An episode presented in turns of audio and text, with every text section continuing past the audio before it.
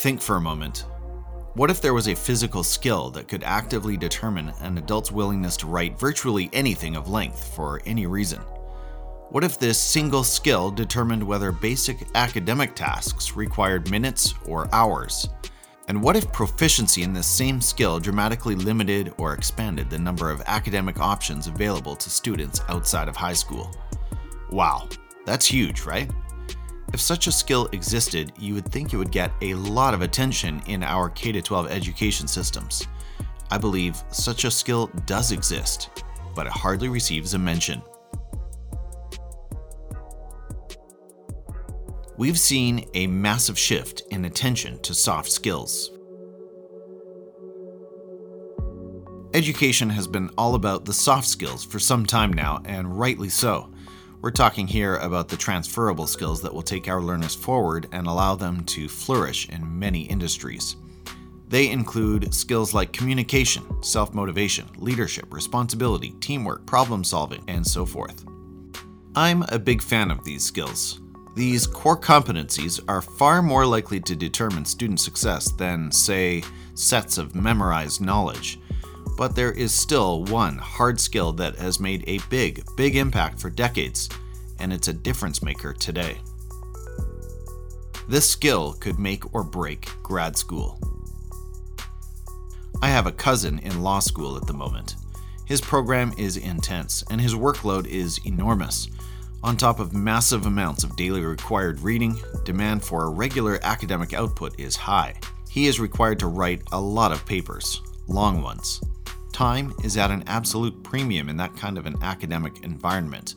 So, what's one skill that can make or break success in a program like that? Typing speed and accuracy, or what we now call keyboarding skills.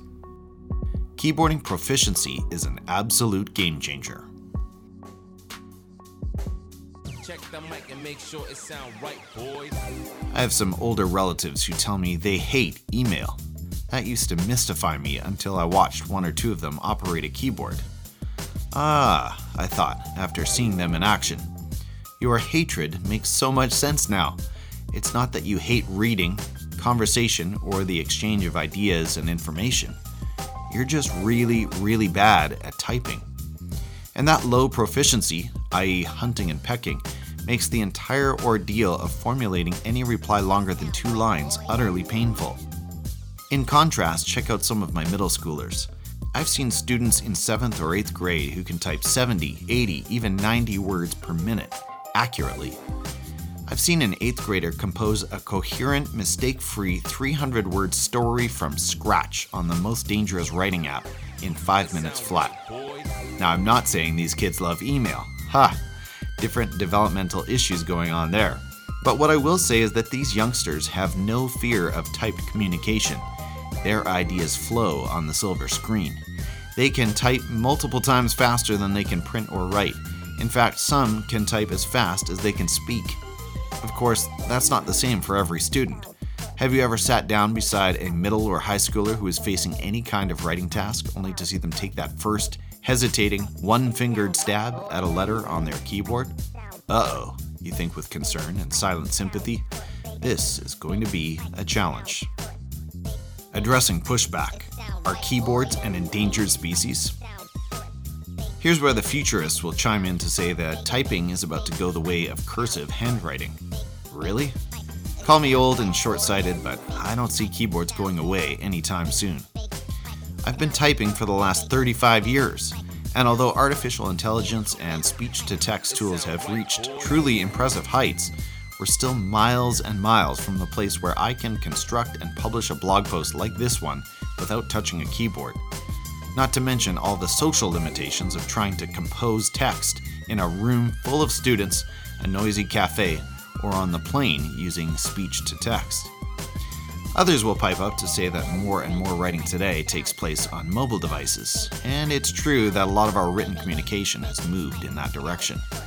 But you know how it is. Anything of significant substance or length is still painful on a mobile device.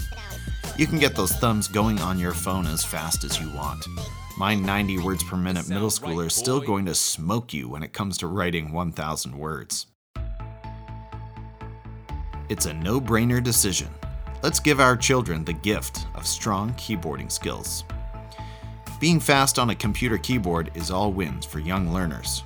Those wins include less time on email and written communication, more confidence and less fear around writing tasks, more margin and willingness to take risks and revise while writing, more options and opportunities in terms of academic paths and participation in the information age.